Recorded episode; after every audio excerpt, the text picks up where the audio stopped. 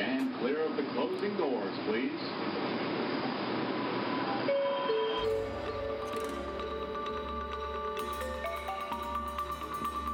In a Brooklyn fractured into speculative storyscapes, fantasy, horror, sci fi, and the just plain weird come together in The Kaleidocast. Join Professor Brad Overstreet, Senior Junior Lecturer Sam Spellingbound, and Assistant Crypto Provost Dawn Fairweather Jenkins of the Metatechnic Institute, and Inquisitor James Earl King II as they explore the stories drifting in and out of your reality. So, how shall we begin this week? Well, what we have here is a lecture from one of our very own here at Fort Greene University's Metatechnic Institute, That sounds splendid. direct from the Department of Social Anthropomorphology. Wait, what? Assistant Associate Co-Chair Dawn Fairweather Jenkins. Sam, how could you? Oh, she's not as bad as all that. She's my academic rival. Rival is such a strong word. She tried to have me killed. ish. Fine, good. Stab me in the back just like Dawn, Dawn Fairweather Jenkins. Yeah, I get it. Whatever.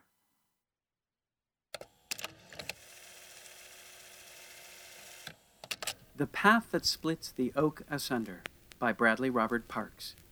The following lecture was recorded at the Brooklyn Metatechnic Institute, June 2015. Assistant Crypto Provost Dawn Fairweather Jenkins speaking to her Mechanics of Magic 101 class. All other notes inserted to provide clarity for the listener. Welcome, class. Welcome. Let's get started. Claps her hands together, rubs them vigorously. Many of you are, by this time, aware of the incident in the quad.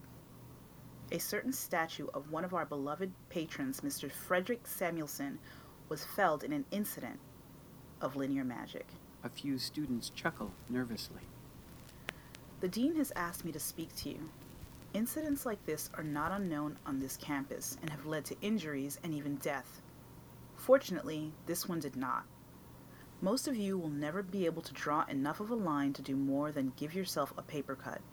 Maybe you should count yourself lucky, if that is the case. It is said that nature abhors a vacuum.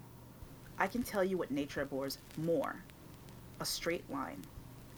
Look around. The only straight lines you will see are those that your fellow man has built a schism of frost, the stab of lightning, even the horizon that slices between earth and sky, all illusions. Look closely enough, and the most uniform structure becomes erratic. The line cannot hold. Sooner or later, that must bend, waver, split, or fracture. I'm not telling you that vacuum magic isn't useful. By all means, carry on those studies. But if the situation calls for real earth shaking, panic inducing, mind bending display of force, nothing suits the bill like linear magic. In light of this recent incident, I'm moving up the unit on linear magic. But for those with the skill and determination to follow this course to its logical conclusion, I have to first offer a cautionary tale. Clears throat. In the waning years of the 19th century, the bustling state of California had a vision of a vast and sprawling highway system to replace the meandering cart paths that were causing the growing state a number of headaches. Mr. Frederick Samuelson was one of a handful of commissioners of the early highway system and also one of a handful of magicians well known for his vacuum theory. He was, in fact, the originator of one of our credos that magic serves as an intermediary between the will of man and the will of nature. He developed the snapback theory that guides our studies in vacuum magic. What you may not realize, for it is not often talked about, was that snapback was what ultimately resulted in Mr. Samuelson's death. While he believed in equilibrium, he also believed in testing boundaries.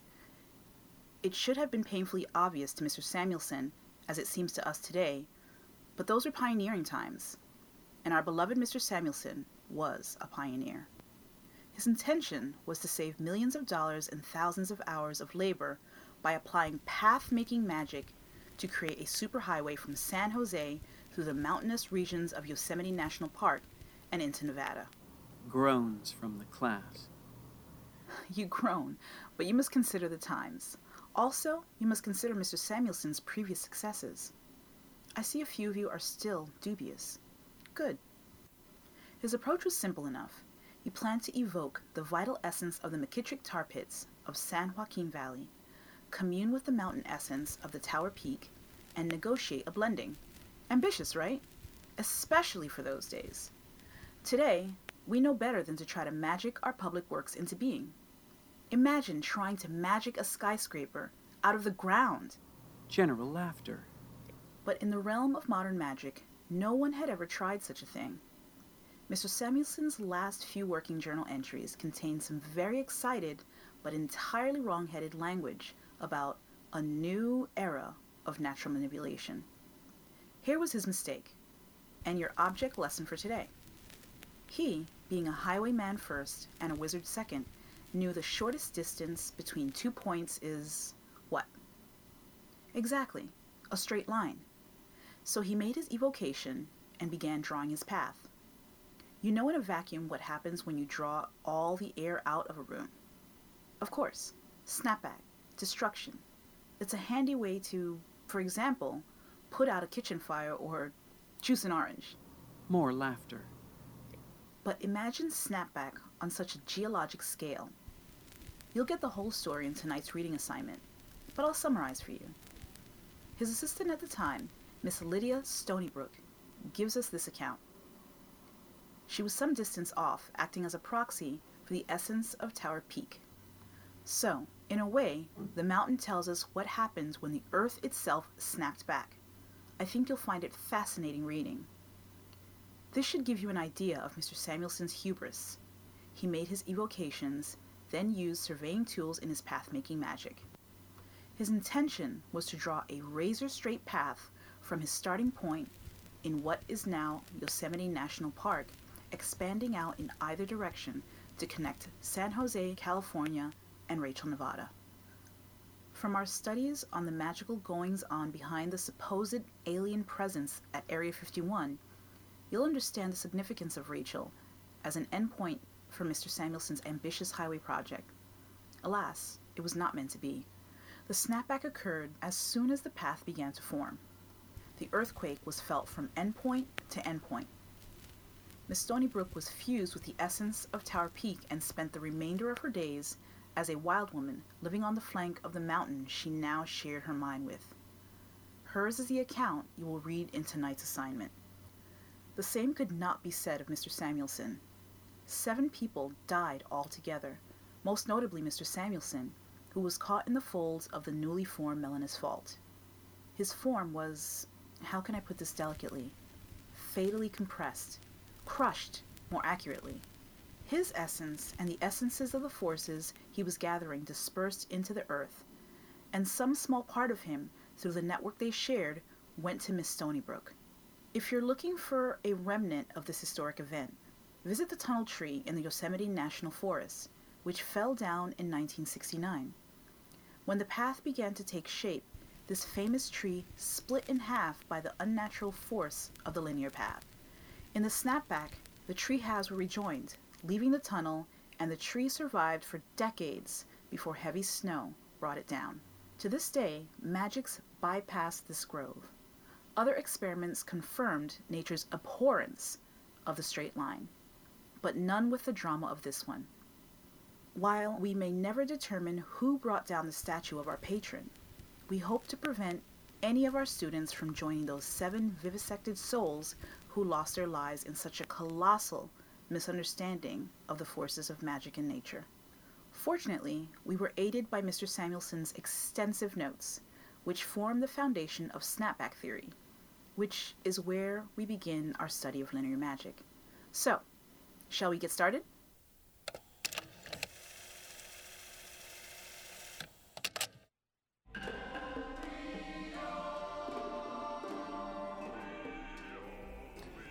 The Path That Splits the Oak Asunder was by Bradley Robert Parks. Bradley Robert Parks writes and lives in Brooklyn, New York, where he founded the Brooklyn Speculative Fiction Writers, which can be found at bsfwriters.com. While he's been at this writing thing for a while, the writing group has given him the focus to finally get published. His fiction is forthcoming in buzzymag.com, and he also sings in Uptown Express, found at uptownexpressnyc.org. Amid this flurry of achievement, he's kept grounded by his husband Michael and one cat. Keep up with his exploits on Facebook or at bradleyrobertparks.com. Tanya Ireland McLean lives in Brooklyn, New York, on a street where garbage trucks seem to be driving through 24 hours a day. When she is not turning up the volume on her TV to max, she is working on a collection of monster time travel stories and a novel she knows people won't use as a doorstop. She can be reached at Tanya Ireland McLean at gmail.com.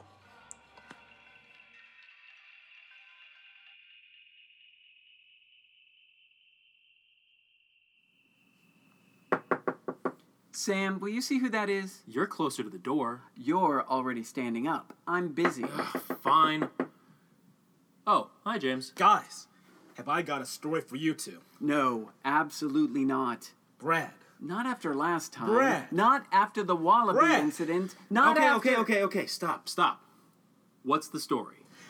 I met my contact at a dive bar. The diviest of dive bars. My contact was a blonde, redhead brunette with a lexicon that wouldn't quit. A real code switcher, if you know what I mean. We agreed on a price, and she made herself scarce. That's where the real story starts. Oh, god damn it. No sooner had I turned to leave than I bumped into a real bruiser of a Brooklynite. And let me tell you, he wasn't there on accident.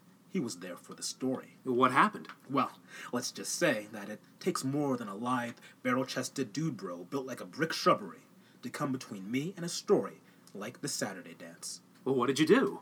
Don't encourage him. Well, we sized each other up. He looked at me, I looked at him. And then? Well, uh, long story short, here's an invoice for the mezcal I had to pour down his throat before he forgot all about Ted Mendelsohn. How many pina coladas did he drink? Uh, no, those are mine. When the Baron died, he died alone. There was no one to lead him over the ground and under the ground and onto the road that leads under the waters. For who would dare guide the guide? Had he not traveled that way himself, many times and over, taking the good and evil, the wise man and the fool, the husband and the wife, but not the children, for they are under the protection of Papa Gede, who knows what jokes are unfit for the young. All to the land of Guinea, to await rebirth or to come again as Gede themselves. But when Baron Saturday died, he had no one to help him. This is most unexpected and most vexing, said the Baron. Except, of course, that Baron Saturday is quite crude, so what he really said, in the Creole of his childhood, was, Fuck me blind! I'm fucking dead! Then, Where are my companions? he asked rhetorically. Except the Baron will only use the word rhetorically some fifty years after the bon Dieu himself retires. So what he really said was, La Croix? Criminel! Papa Gede! Get the fuck out here, you cock-sucking blue-ass monkeys! And he meant it, for the Baron is not subtle. But his fellow Gede did not come.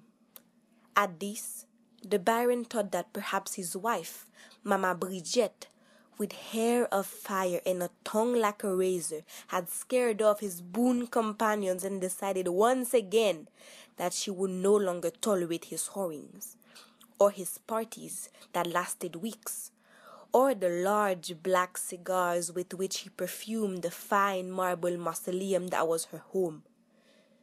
But if that were true, Mama Brigitte would have been waiting for him, bottle in hand, to offer him a drink of rum with hot peppers, or to break the bottle over his head, depending. And she was nowhere to be seen. All he saw was the dark ground and the midnight sky and the faint rim of light that runs like a band around the horizon of the Pays Lombrai, the land of shadows, and there was not a house light to be seen, nor a bunda song to be heard. The Baron fingered the nine stones on the band of his top hat and the nine twists of the hangman's knot he used for his bow tie, and sat down on a boulder with curious veves carved into it. And he pondered.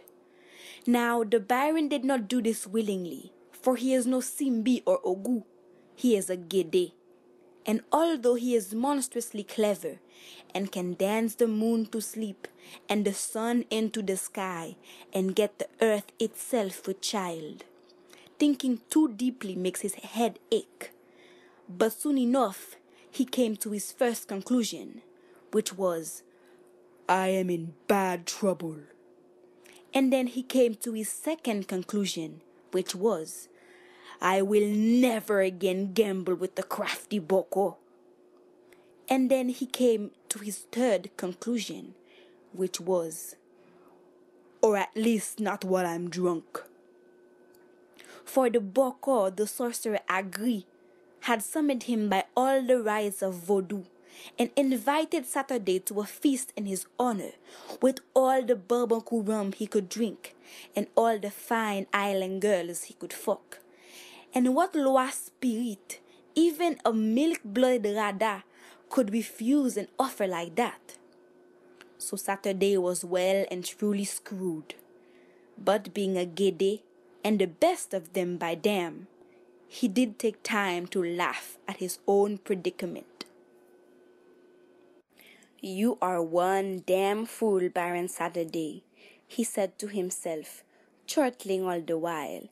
You ride the sorcerer's body like a horse, at his own invitation no less, and then he waves a spirit bottle in front of you and and here the baron trailed off because he himself did not precisely remember what the sorcerer had done. What was in that Barbancourt he had drunk anyway?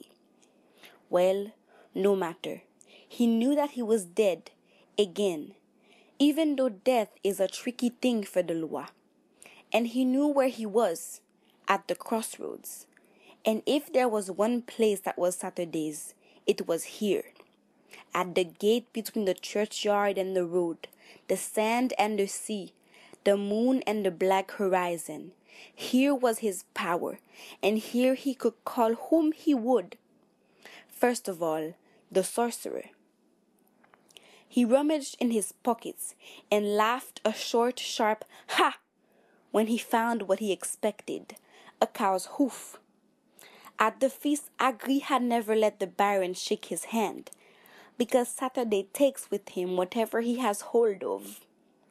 Instead, trying to be clever, the Boko had offered Saturday the hoof, and hoped the Baron would ignore the childish deceit out of politeness.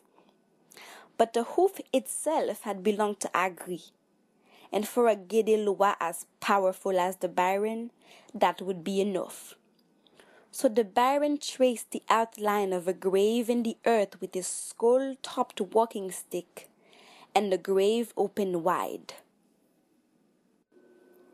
He dropped the hoof into the dark, moist soil and closed the grave again.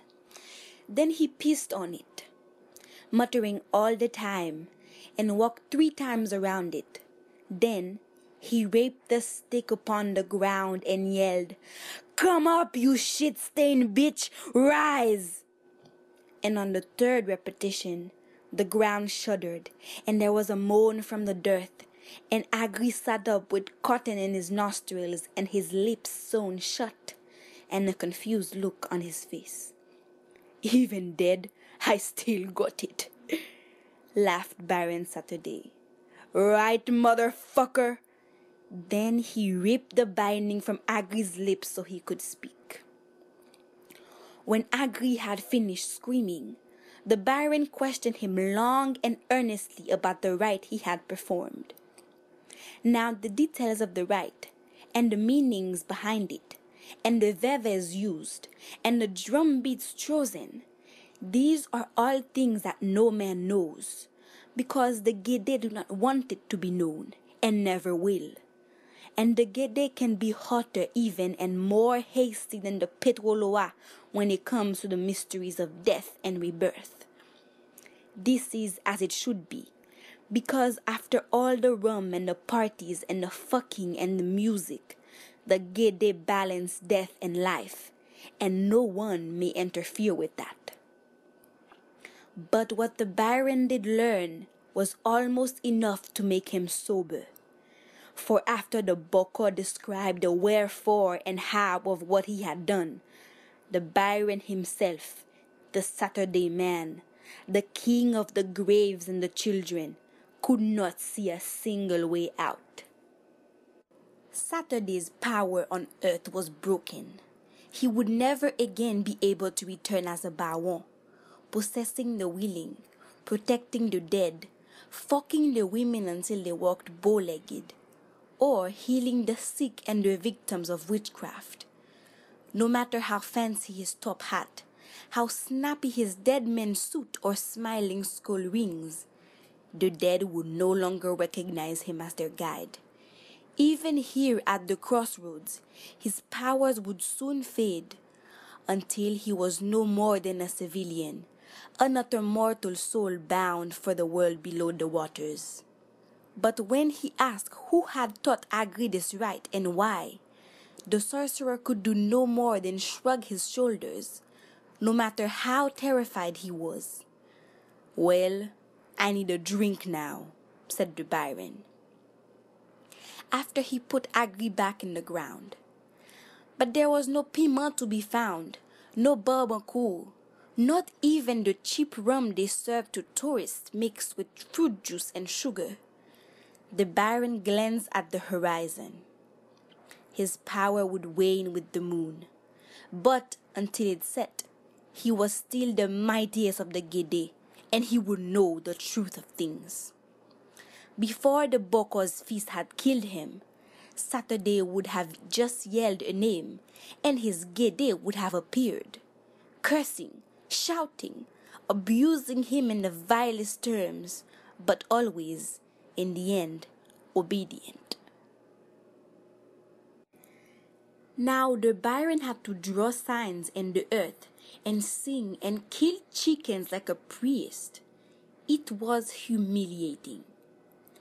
But he did it, and sure enough, out of the shadows sauntered Gede Nibo, long ivory walking stick a dangle from his wrist, long black riding coat a drape around his shoulders, long cigarillo puffing from his lips. Well, look who it is, purred Gede Nibo. Oh, father, Saturday, you look like shit. And don't I know it, grunted Saturday. Now shut the fuck up and give me to drink. Gede Nibo handed Saturday the bottle of white rum and medicinal herbs he carried always, and the Baron drank it down. So, my son, said Baron Saturday, wiping his lipless teeth, Still fucking boys? Every night, father. Well, Peach, don't catch. Who killed me, my son, and why? Father, I cannot say, and that I tell you thrice. Well, what can you tell me, boy, before the moon sets? I can tell you that I saw my mother weeping. I can tell that Baron Criminel always speaks the truth, even if it is just a scream and I can tell that everything between the grave and the cunt serves a purpose, even if I do not know precisely what. You are a good boy, Nibo. You will defend the infant dead? Always, my father, and I shall be a voice for the voiceless spirits who have not gone below the waters. Then you are a true Gede, and I bless the day we adopted you. Saturday always grins, but he grinned extra wide at Nibo, and Nibo faded back in the shadows. Then Saturday stood and stretched his bones until they rattled and cracked, and summoned the next Loa. Baron Criminel appeared with a shriek, his bag of heads bouncing on his belt, an army of zombies at his back, even taller and leaner than Saturday himself. Criminel leaped like a jaguar, bony fingertips clawing at Saturday's eyes. Saturday stepped back, dropped to one knee, and brought the head of his walking stick up into Criminel's crotch.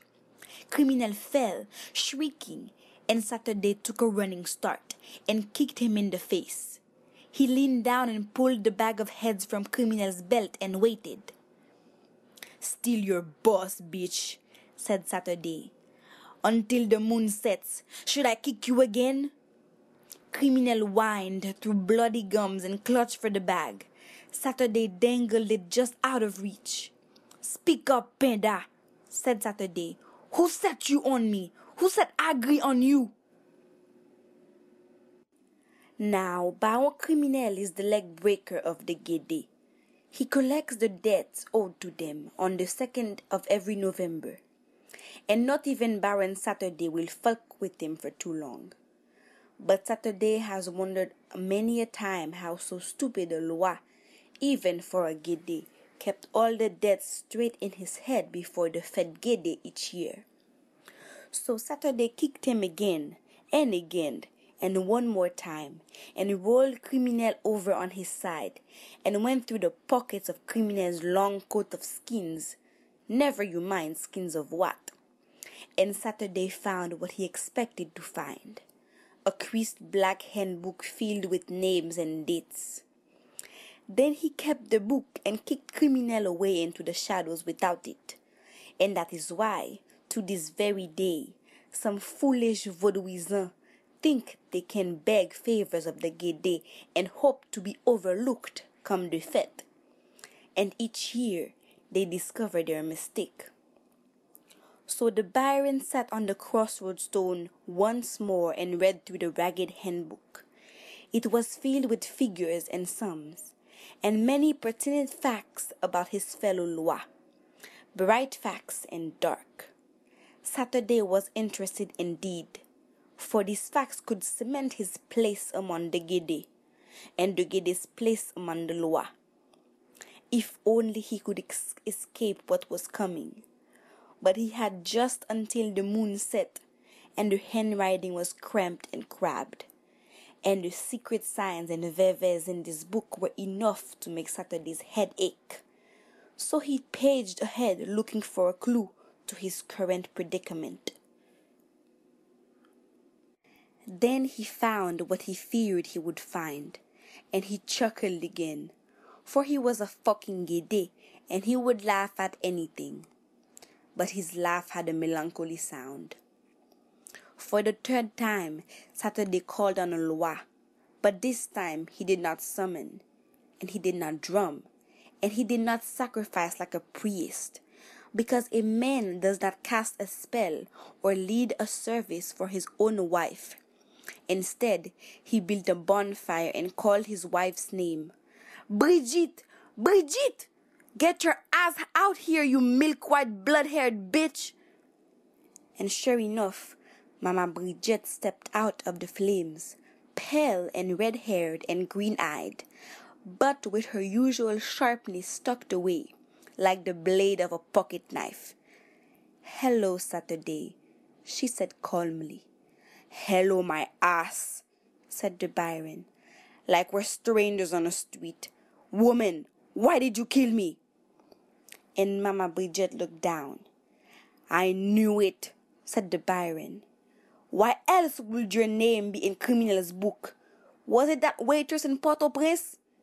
No. Those twins in Pétionville with the big tits? You got angry over them. Don't be silly. I told you, woman, I like you skinny. Big tits I can get anywhere. It wasn't a woman, you foolish man, she cried in vexation. You think I can't find some men of my own when I want to coin?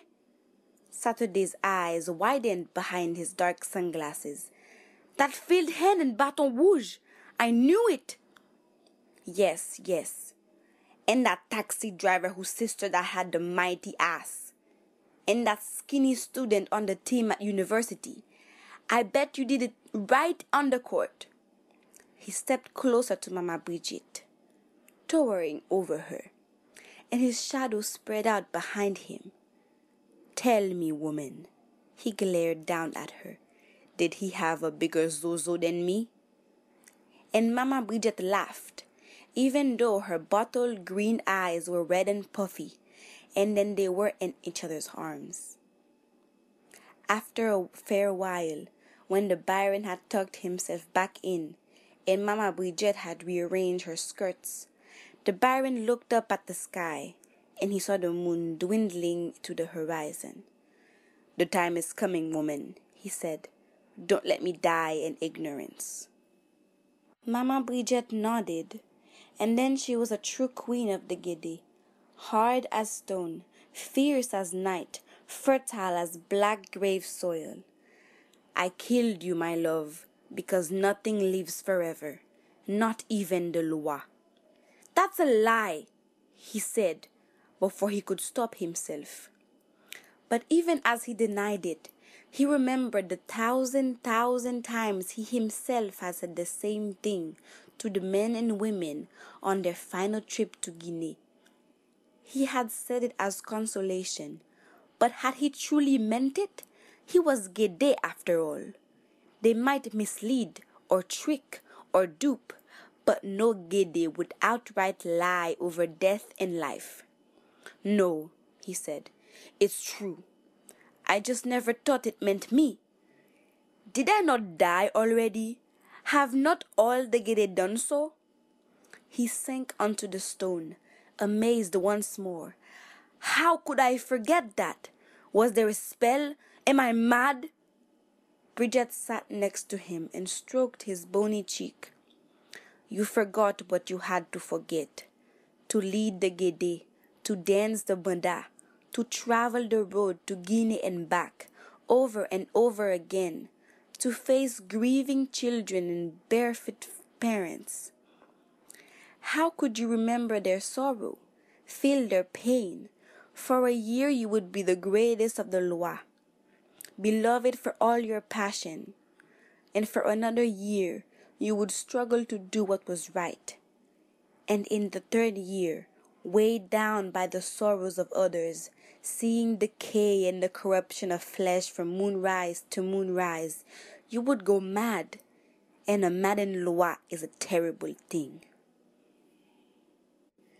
I hear the wisdom of it, said Saturday, but I don't feel it. Mamma Bridget nodded. Because you did not remember, and now you will. She touched his forehead gently with one finger, and Saturday remembered. He remembered toiling in the fields, cutting sugar cane under the equatorial sun. He remembered the moments of pleasure with his woman, his mortal woman, and the joy of seeing his first child, even though she was a girl.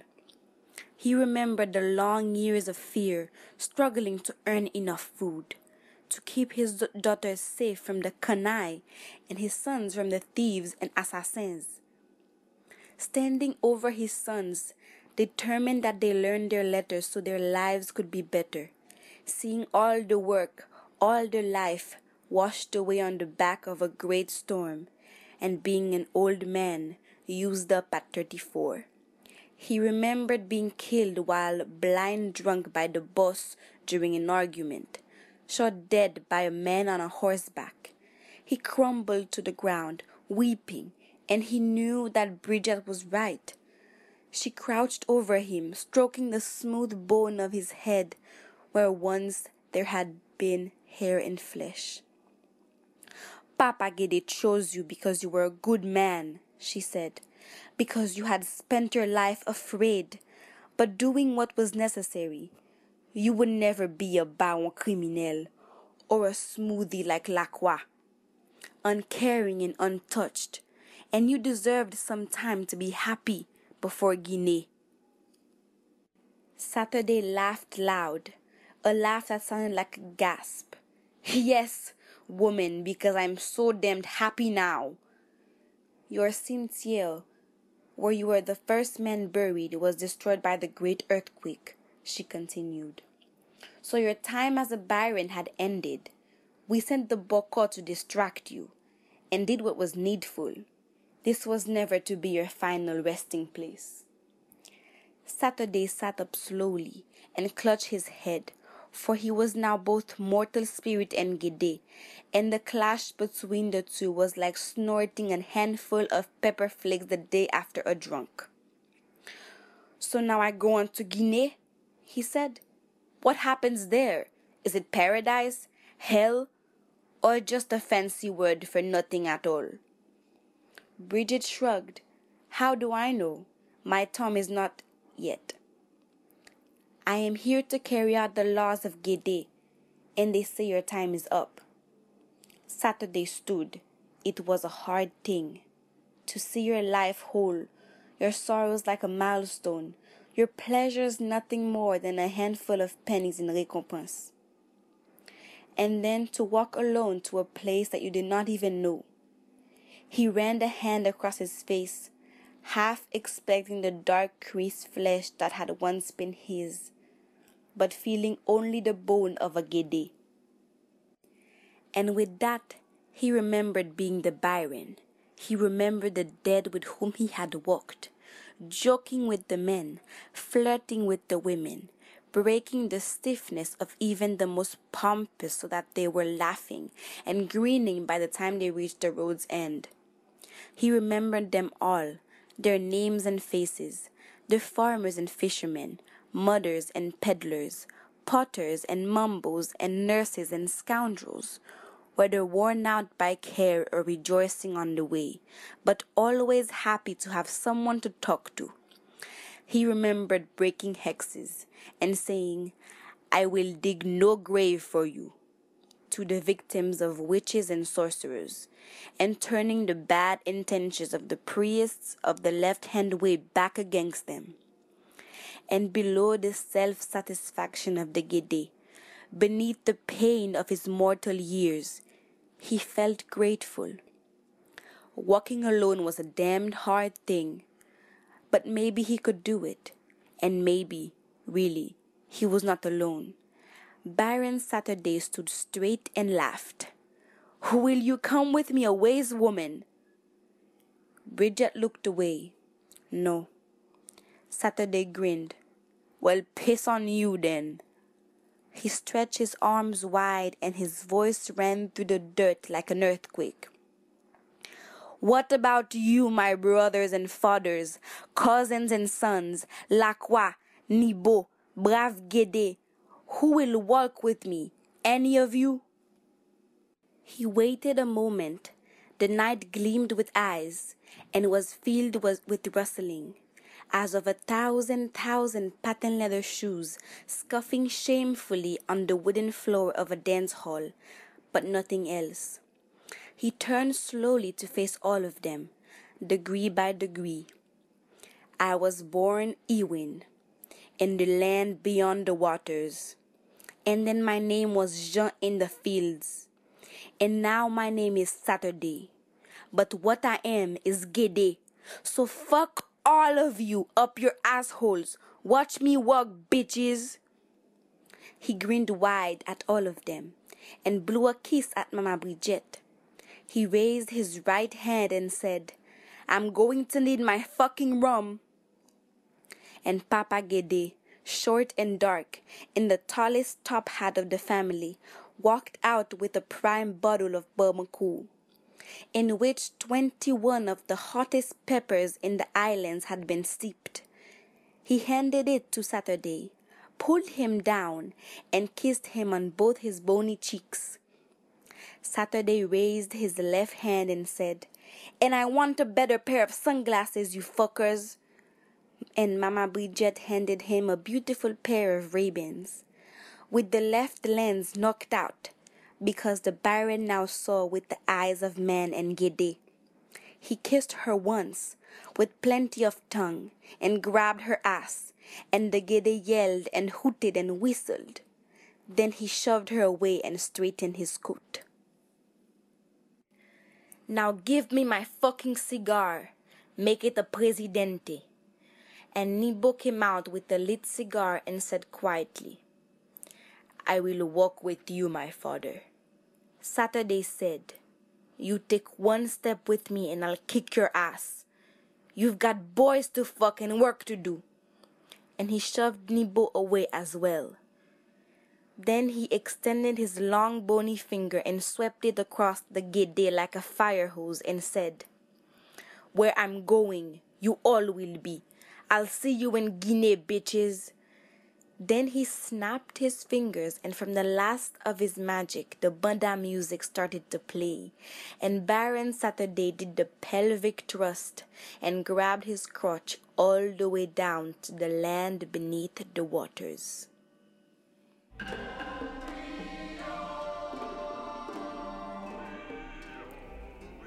Ted Rabinowitz is a graduate of Columbia University and USC's School of Cinema Arts. Ted has also worked as an electrician, speechwriter, and professional card player. His first novel, The Wrong Sword, was published in 2012 under the name Ted Mendelsohn. The Saturday Dance first appeared in Lore magazine in 2013. Ted currently lives in New York, where he works as a copywriter and story consultant. Narrator Agnes Anglade is currently a student at the American Musical and Dramatic Academy in New York City, working toward a BFA in performing arts. She is originally from Port au Prince, Haiti, where she performed lead roles in Aladdin, The Lion King, and Dracula. She is currently working on her first off Broadway show, which she is very excited about. You can follow her on Facebook by searching for Aurelie Anglade, spelled A U R E L I E A N G L A D E, or on Instagram at O R E A U R E L I E.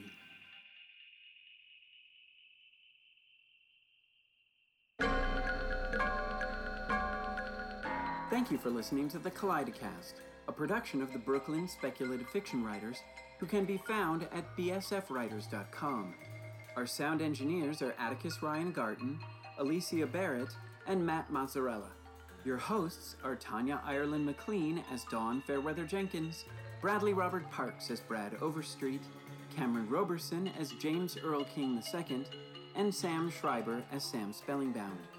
Our music is Delusion of the Fury, Act 2, Treats with Life and with Life Despite Life, Arrest, Trial, and Judgment, Joy in the Marketplace, by Harry Partch, used by permission of Innova Recordings and the Harry Partch Foundation. Special thanks go out to Marcy Arlen. The Kaleidocast and all its contents are protected by a Creative Commons Attribution, Non Commercial, No Derivatives 4.0 international license, which means you can share it all you want, but don't sell it or change it, and give credit to the Kaleidocast and its authors. Go to our website at kaleidocast.nyc to comment on what you've heard here and for links to all our contributors.